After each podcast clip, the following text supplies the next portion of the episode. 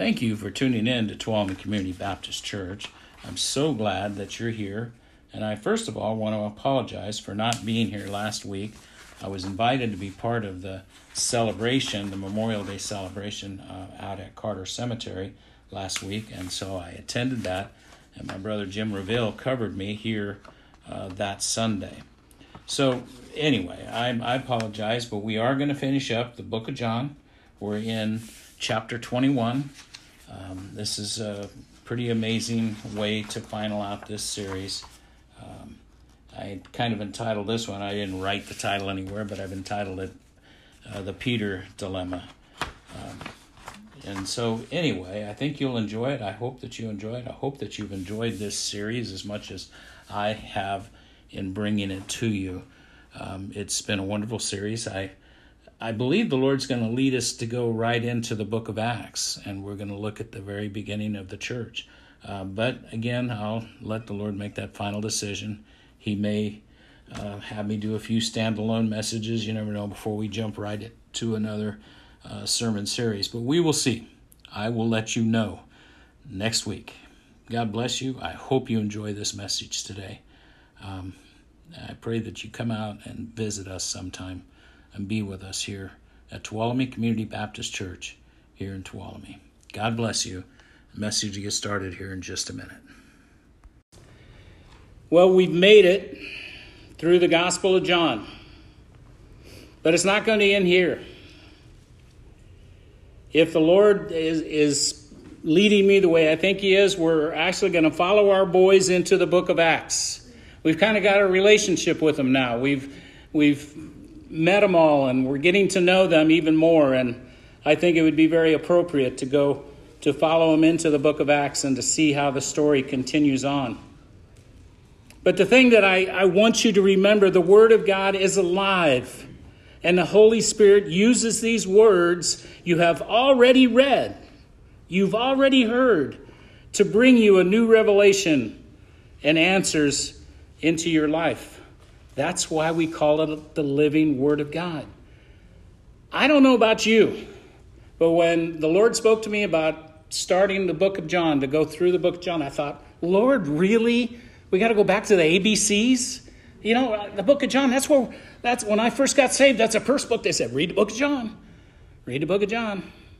And I thought, what can I, I really? And it has opened up a whole new book to me. It's amazing how it has just transformed my thinking. It's amazing. You know, no matter how many times you read you read something in the Word of God, it always can become new. This is why we study. There's always something new in God's Word. But you want to have a pop quiz? Oh, you guys are quiet. What a quiet bunch. All right, I'm going to be hard on you then. Pop quiz number one John 20, 17. Jesus said to her, For I have not yet ascended to my Father. What did he say to her? That's right. Do not cling to me. Do not touch me. He did not, he hadn't ascended to the Father yet. And it's so amazing that in that scripture he says, I'm going to go see my Father and your Father, my God and your God. The first time he had ever said that. It was so amazing. You did okay. Let's go to pop quiz number two. After and after how many days? His disciples again were inside with Thomas with them. Jesus came, the doors shut, and I'm sure the doors were locked, and stood in the midst and said, Peace to you. How many days was that? Eight. Eight days. Eight days. You guys get an A. Well, Jason does. I'll mark you down there, buddy. So let's get into John 21. This is our very last chapter of John. And like I said, it's not going to end here. And I'm a little bit concerned about my time restraints, uh, but I'm going to try to just put it out of my mind and just take me where the Holy Spirit. Are you guys with me? Uh, by the way, after church, we have cake. We're going to celebrate with the Penroses for Carrie's gra- or Audrey's graduation and in in the fellowship hall. So that just bought me more time. Okay, So I, I'm going to take you to the end of this, and I want to make sure that we get this. I'll try to push uh, to get you through, but I'm not going to let time be a factor. God's time, God's will. Amen. Thank you, brother. So, John 21, verse 1. After these sayings, Jesus showed himself again to the disciples at the Sea of Tiberias, which is the Sea of Galilee. And in this way, he showed himself. Verse 2 Simon Peter, Thomas, called the twin, Nathanael of Canaan in Galilee, the two sons of Zebedee, James and John, and two others, two others that aren't named. It's really kind of interesting. You know, there's a lot of people in the Bible that are never named. Your names don't show up in there, but you're in there. Do you believe that? You're in the living Word of God. You're in there. You're those two others of his disciples were together. John starts off by saying, After these things, Jesus showed himself. John recorded another of the several appearances of the resurrected Jesus to his disciples. This appearance took place in Galilee region. The Sea of Tiberias is what it calls. Matthew 28 16 also records an appearance of the resurrected Jesus to his disciples. Simon Peter, once again, is at the top of the list. Did you notice that? He's right there at the top. Simon Peter, right there at the top. He's always at the top of the list of the disciples. This time, he was among the seven who joined him in going fishing at the Sea of Galilee. Verse 3 Simon Peter said to them, I'm going fishing. They said to him, We're going with you also. They went out and immediately got into the boat, and that night they caught nothing. Now, I want you to pay close attention to what I'm going to talk about here for the next few minutes. It's interesting. Uh, at uh, Jim's men's group, the Wednesday that I was really studying this, I asked them their opinion. Simon Peter saying, I'm going fishing. Was he going back? Was he going back? Was he throwing in the towel? Was he done? He's, he's had he's lived the Jesus movement and he's done. That he saw him crucified, and I know he's rose again and he's seen him, but he's done. Is that what he was saying? Or was he just going fishing? I mean, face it, the people that he had, all the people that were following Jesus, were his support line. It was through them that he was having, getting money to feed his own family, his wife, and his mother in law that was in his own house. And now that is completely shut off. Jesus has been crucified. Nobody's nobody's out on the road traveling anymore. They weren't they weren't getting any offerings or anything to support them. So could it have been that he was going fishing to make a little money?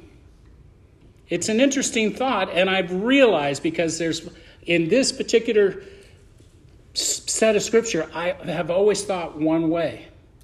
And the Lord has shown me something different this time around. I'm going fishing. Some believe Peter was wrong to go fishing, that it was some sort of compromise returning to his former occupation.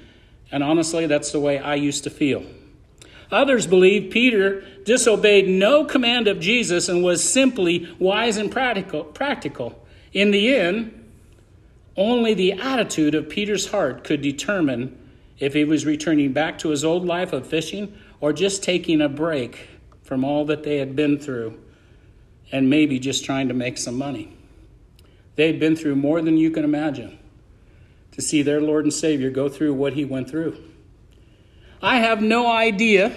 I was one of those who first thought Peter was throwing in the towel, getting this whole Jesus movement, forgetting it, and going back to his old life of a fisherman and not to be a fisher of men. This time, studying through the Gospel of John, I seen it so differently. And that's why I went to Jim's men's group and to our own men's group and started asking questions. What do you guys think? Because I had always thought, maybe I was taught this way. Maybe somebody had preached it to me that, that he was throwing in the towel and he was going back. I'm not sure. But I had to find out for myself. This time, John's gospel, I see it so differently. I've preached how Peter was throwing in the towel and quitting. I started asking all my friends what they thought. Most said, well, I think he needed a break and was just going fishing. We really have no idea what was in Peter's heart. Then the Lord showed me that how I translated this was what was in my own heart. Think about it. How I translated what the Word of God had said for all those years as a young Christian, it was what was in my own heart. It's what I was thinking. I know Peter felt this way. It made him sick to his stomach to think that how he denied Christ, whom he loved so much. Like Peter, I too had made too many mistakes. My mistakes made me feel unworthy and worthless. And when I made mistakes, I sure did not want to see anybody from the church. Can I get an amen? I just, I, didn't. I didn't want to see anybody from the church. I didn't want anybody to tell me how wrong I was or, or, or that Jesus still loved me. I, I, was, I was ate up inside with my own way of thinking, what was in my own heart. And I think that's why I thought Peter was throwing in the towel because he had made so many mistakes. It was obvious. We've seen them. And I've made too many mistakes myself. I mean, I didn't want to see anybody in the church, let alone come face to face with the resurrected Jesus like Peter had to. Can you imagine the terrifying feeling that he had when he ran to that empty tomb and he's the one that ran inside the tomb and saw that Jesus wasn't there? The first thing that had to go through his mind wasn't, oh, resurrected Jesus. It was, I have to face him. I have to face him for the things I've said and the things I've done. But you see, I've grown in my walk with Christ. Getting is never, quitting is never an option. My faith has become who I am. Do I still make mistakes? Just ask Jim. Yes, I do. Yes, I do. Sometimes I'll say something totally inappropriate. Sometimes I'll drive too fast. Sometimes I'll get angry at that slowpoke on Tuolumne Road. Or worse yet, the guy that's riding my tail behind me. I still make mistakes. Fewer these days, praise God. But I don't want to throw in the towel because of my mistakes, because now I know truly who I am in Christ. So, whatever your thinking is about Peter's decision to go back fishing is okay. Because whatever your thinking is, I believe we've all been there. Maybe he just, just need a break. And obviously, the other guys that went with him were feeling the same way. And they agreed, let's go fishing. They fished through the night and had no success. Whether their motives were good or bad, that night they caught nothing. But when the morning came, Jesus stood there on the shore. Yet the disciples, this is verse 4, yet the disciples did not know it was Jesus. I understand that why they didn't recognize him at first. They didn't know that he was there. We don't know exactly how far off the shore they were. And you know what it's like in the, the in the morning when the sun hasn't completely come up, but yet there's light. You know, you can see, and there's, there's this foggy mist coming up off the water, and they see this man standing over there. They don't know that it's Jesus. The light was low. And verse 5 Jesus said to them, Children, have you any food? Isn't that great? Think about it. This man on the shore says, Children, not men. He loved them, they were his boys. Children, do you have any food? Then they answered him, Nope. To be a fisherman, a man must expect disappointments. He must often cast in the net and bring up nothing but weeds. The minister of Christ must reckon upon being disappointed. Can I get an amen? Because you're going to be. It's, you're not always going to catch the fish.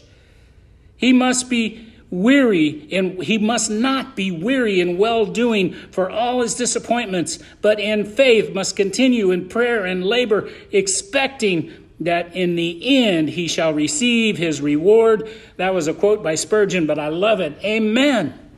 We will receive our reward in the end, even if it seems like it was a big waste of time.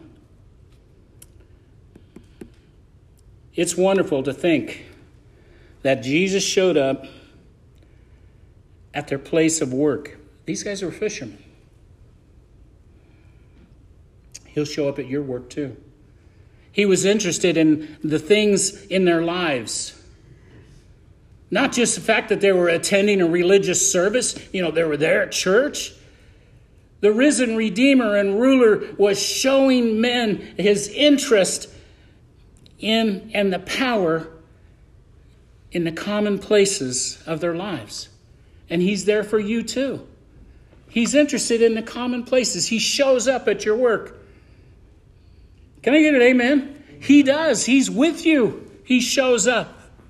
Let's look at verse 6. And he said to them, Cast the net on the right side of the boat, and you will find some. Now, this is that guy standing on the shore that they don't know exactly who it is. So they cast, and now they were not able to draw it in because of the multitude of fish. Do you remember when Jesus, when Peter first met Jesus? That's exactly what happened. In Luke's gospel, Jesus said, Push your boat into the deep and cast your net. Luke 5 5, Simon Peter answered and said to him, Master, we have toiled all night and caught nothing. Nevertheless, at your word, I'll let down the net. Jesus made a strange suggestion to the disciples. There was no logical reason why fishing in the morning light would be any better than fishing at night. There was no reason why fishing on one side of the boat is better than fishing on the other side. It wasn't even directly a test of trust in Christ because at this event in John, they did not know it was him until the fish they caught. This was probably a test of their ability to find the guidance of God in small, unexpected ways. Sean, you better say amen. Such as a stranger calling out fishing instructions from the shore. We need to learn from these experiences. We need to. Sometimes, Sean, it'll seem the most unlikely, homeless looking guy that brings you the answer you need. It's just amazing how God works. Let's look at John 21, verse 7. Therefore, the disciple whom Jesus loved said to Peter, It's the Lord. Now, when Simon Peter heard that it was the Lord, he put on his outer garment, for he had removed it, which was not terribly ethical, but it was, it was probably warm, and he removed it and he plunged into the water. He plunged into the sea. John was the first to recognize, but Peter was the first in devotion and threw on his armor garment and threw, out, threw himself into the water to reach Jesus as soon as possible. The boat couldn't move quickly enough for Peter, and I think he didn't want to be for John to be first again. You, we've seen all the way through this the rivalry between Peter and John. And John's always that little squirrely guy getting up there next to Jesus, laying his head on Jesus' breast, listening to him talk. He's always that guy that's, you know, seems to be Jesus' little pet. Peter wasn't going to let that happen this time. He just jumped in. He just jumped into the water. Look at verse 9. But the other disciples came in the little boat, for they were not far from land, but about 200 cubits, dragging the net with fish. Verse 9 Then, as soon as they had come to the land, they saw a fire of coals there, and fish laid on it, and bread. And Jesus said to them, Bring some of the fish you have just caught. And Simon Peter went up and dragged the net to land full of large fish, 153 and although there were so many, the net was not broken. They saw the fire coals. They were there and laid fish on it, and there was bread. And when his disciples came to shore, including the wet Peter, they noticed that the resurrected Jesus is still a humble servant. He took trouble to prepare a fire and to cook food for these disciples. Full of large fish, 153. Peter took initiative and dragged the heavy net in by himself. I could just see Peter doing that. See, I always see Peter as this guy that's buff. You know, he's he's you know little John's kind of a little little guy, but Peter, he's he's like Manny. He's big guy. He's he's gonna jump in there and pull that pull that net in there. And it was full of these fish. Through the centuries, there have been many, many attempts to explain why the number 153. Kind of an interesting thing. We have a God of numbers, everything has a meaning. Some have noted that 153 is the added numerical value of Greek words of Peter and fish. I'm not sure they uh, where they're going with that. Don't know. Some note in Hebrew characters, Simon Iona is equivalent to 118 times 35 i.e., 153. I'm still completely, that was Dodds, and I'm completely confused. Some ancient writers, such as Jerome, believed that there were 153 different types of fish in the world, and his catch represented a full harvest of the entire world. Well, okay. All right. Some, such as Cyril of Alexandria, thought that the 100 stood for the Gentiles, the 50 stood for the Israel, and the 3 stood for the Trinity. Well, maybe. The truth is, the truth is, all we know is that there was 153 represents the number of the fish that were in the net. The interpretations of numbers in the Bible warns us against creating hidden meanings in the Bible text. Peter never landed a haul of fish without counting them, and John, the fisherman, he, as he was, would never forget the number of his largest takes. This is what fishermen do. They count and they measure and they tell stories. Can I get an amen? I was wanting Tim to be here because he has told some fish stories and actually tried to kill me once on an ocean excursion.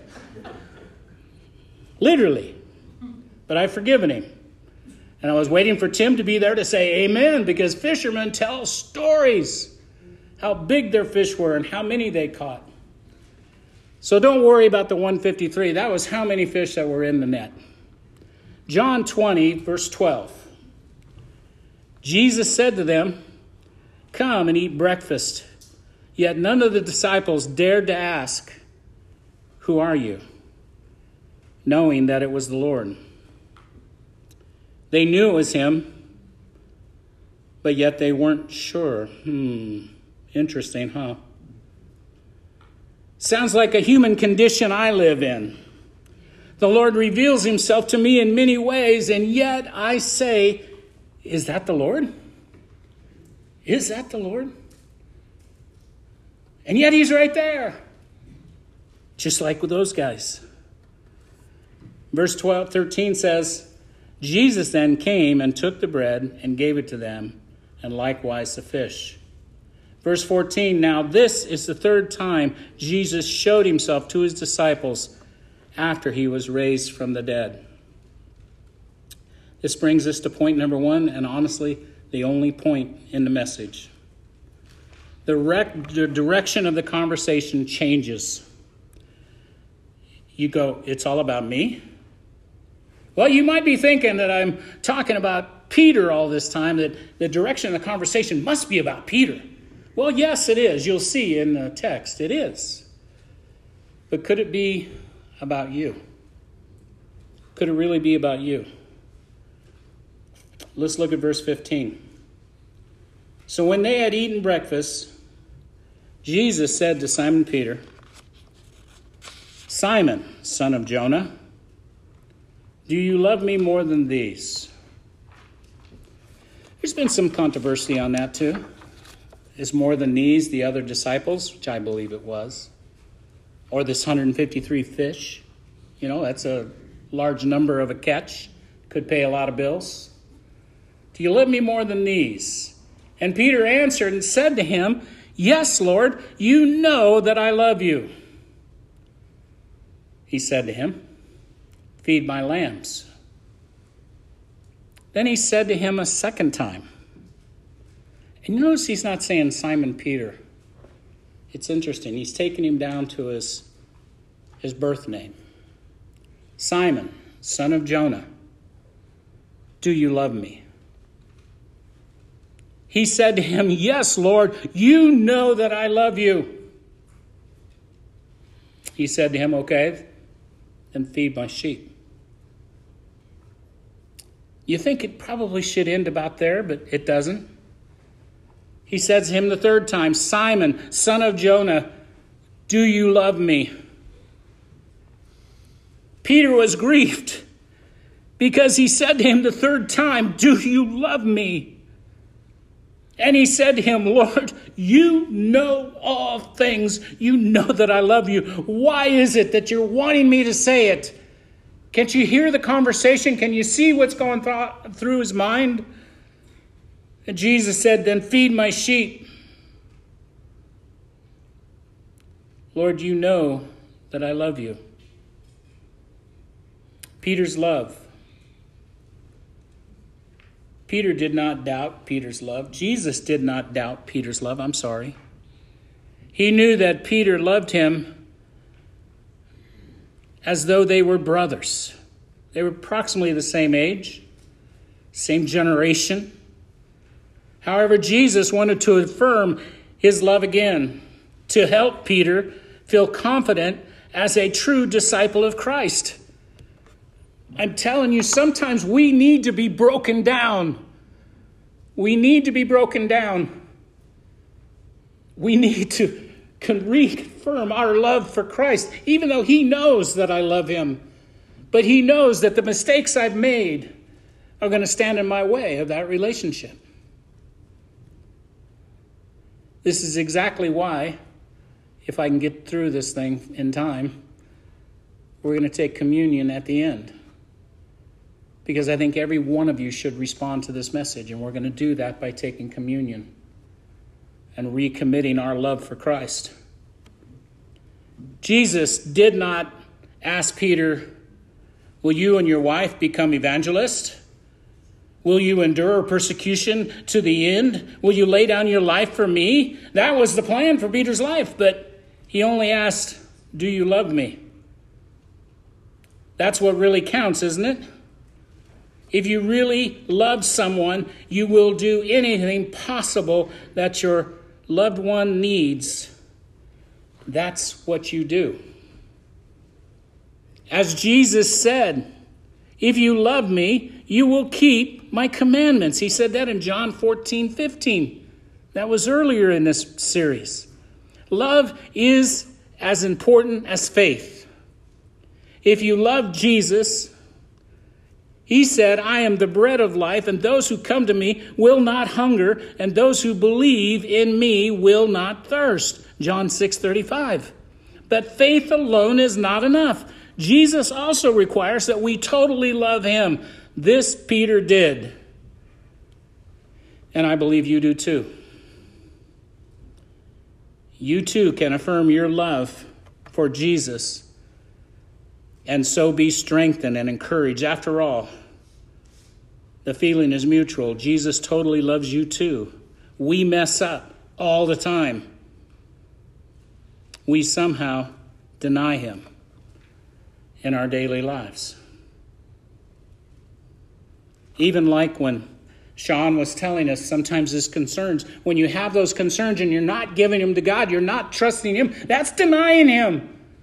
That's saying, I don't trust you.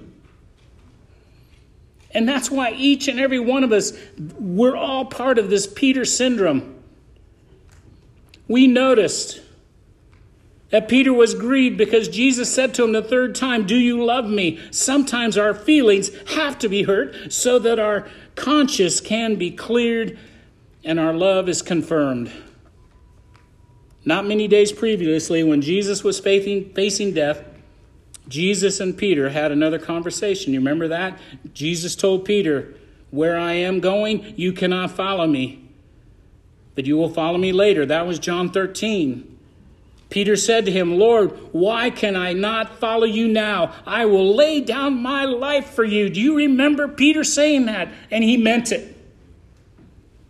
Until they began to he began to see what they were doing to our Lord. And had fear set in. Fear set in. And I believe Peter meant it with his own heart Father, I give you all. And Jesus answered, You will lay down your life for me. Truly, truly, I say to you, the rooster will not crow till you have denied me three times. So, just as Peter had denied Jesus three times, the risen Jesus now asked Peter to affirm his love three times. This made Peter sorrowful, but it helped him to move on without the burden and guilt and regret. It helped him to prepare the task at hand. You too may love Jesus with all your heart, yet be grieved that in some way you have let him down. And I know this only to be true because I'm speaking in my own personal experience. I have been here. You too can square things up with Jesus. Receive forgiveness, renew your love, and move forward, walking with Him. Number three was Peter's task. Jesus states Peter's task in three words feed my sheep.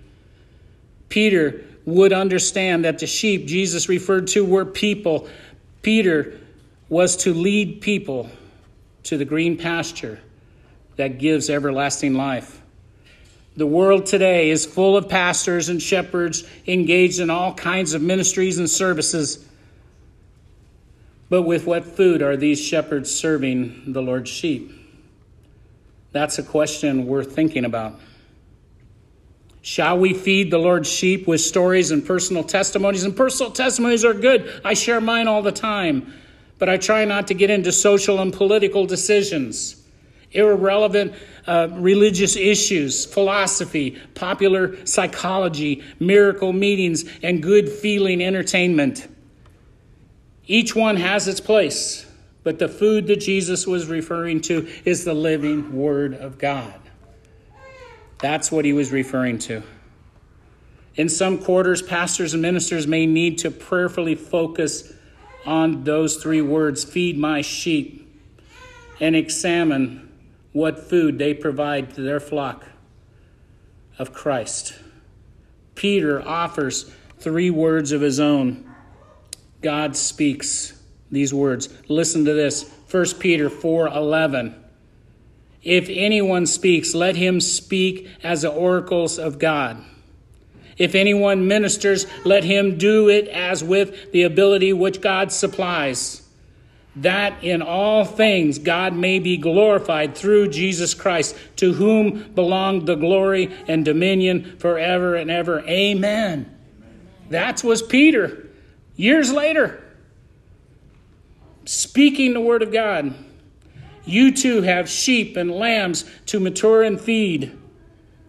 For food, you have the words of God that were given to Peter's generation and have passed down to you in Scripture. Jesus says, Feed my sheep. And Jim, that's exactly what you're doing, is feeding your sheep. When you're ministering to men, you're feeding his sheep. They need that food. Verse 18 says, Most assuredly I say to you, when you were younger, you girded yourself and walked where you wished. But when you are old, you will stretch out your hands, and another will gird you and carry you where you do not wish. When I first read that, I didn't understand myself, even though John's going to give us. Verse 19, he says, This he spoke, signifying what kind of death he would glorify God. And when he has spoken this, he said to him, Follow me. Think about it for a minute. Peter was just told by the resurrected king you're going to die a martyr. They're going to gird you, and they're going to carry you away, and they're going to hang you on a cross. Can you hang with that? He was straight with them. He was straight with him. And Jesus says the same thing to Sean. He says the same thing to myself. It's not always going to be easy. It's going to be a tough road. It's going to be tough. And uh, can I hang? Can I do this? It's not always going to be easy. And Jesus said, just follow me. The first part of verse 18, Jesus refers to when you were young. There is nothing more dangerous than getting into the habit of saying, I do it as I like however you want to cover it. Some say, I indulge in natural inclinations because I'm young. A man or a woman must have their filling. That's what they're thinking. Because we're young, we must just fill ourselves with all our needs. I must sow my wild oats in a quiet corner where nobody will see the crop that's going to be coming up. And when I get old as you, Pastor George, I will do as you do. Hmm. Young men, young men will be young men. You know all that sort of talk. This is a for certain fact that whoever puts the reins in charge, that's the living word of God, over his or her life when they are young, will put the reins and the whip into their hands when they are old, which will now drive his or her life into eternity, no matter what this life may look like. It will always be there. Think of it. Think of it. Peter now knows what kind of death he would suffer, and yet he doesn't walk away. I didn't say it was going to be easy, he stayed. But then look at the very next verse, verse 20. Then Peter turned around and saw the disciple whom Jesus loved following. Oh, there he is again, that John. There he is, who also leaned on the breast at the supper and said, Lord, who's the one that betrays you? Peter, seeing him, verse 21, said to Jesus, But Lord, what about this man? Can you feel him? It was, it was a lapse of for a moment. Think about it. What about this guy?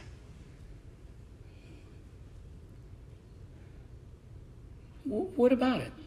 You know, we, we, we think that we would never get involved in anything like that in our lives. We would never. Look, can I use an illustration? Manny, can I use you? Tyler, I want to use you. Uh, Manny has said to me in times past, "Hey, Pastor, I'll uh, I'll run that PowerPoint for you." Okay, all right, yeah, I'll, I'll, train you sometime. I'll teach you some. I'll show you. And then all of a sudden, this new guy comes in church. He's just been around here for a few weeks, a month or so, and now he's sitting back there running the PowerPoint. Doesn't that make you angry, Manny?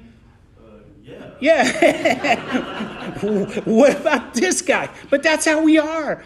We go, wait a minute. All of a sudden, Pastor's showing this guy all this, you know, favor. And I've been around here for a year or two now, and, you know, he didn't show me any favor. He didn't ask me to do the thing I said I would, I would gladly help him to do. See how foolish we are? So Jesus said to him, Jesus said him, verse 22, if I will, if I will that he remain till I come, what is that to you? Just follow me. Just follow me. So, man, you get that thought out of your head. Just follow me. All right. Just follow me. Then this say, saying went out, verse 23, among the disciples that, that John would not die. Yet Jesus did not say to him that he would not die, just if I will that he remain till I come. What is that to you? What is that to you? We do that so often. We look at other people in the congregation that are that maybe are being blessed, you know, beyond compare, and things are coming. I'm going, wait a minute, God, what, what's up with that? I've been here slaving all this time, and I didn't get a nice big new trailer. I got a little bitty one. I got a little bitty one. Verse 24. This is disciple who testifies these things and wrote these things, that we know that his testimony is true. Do you see what John is saying? He was there. He saw all these things that he's told us firsthand. I, he wrote them probably 30 years later. When he wrote this, Peter probably have already been crucified. The Bible doesn't talk to us about Peter's crucifixion. Historians have have told us that Peter refused to be crucified as his Lord, and they crucified him upside down.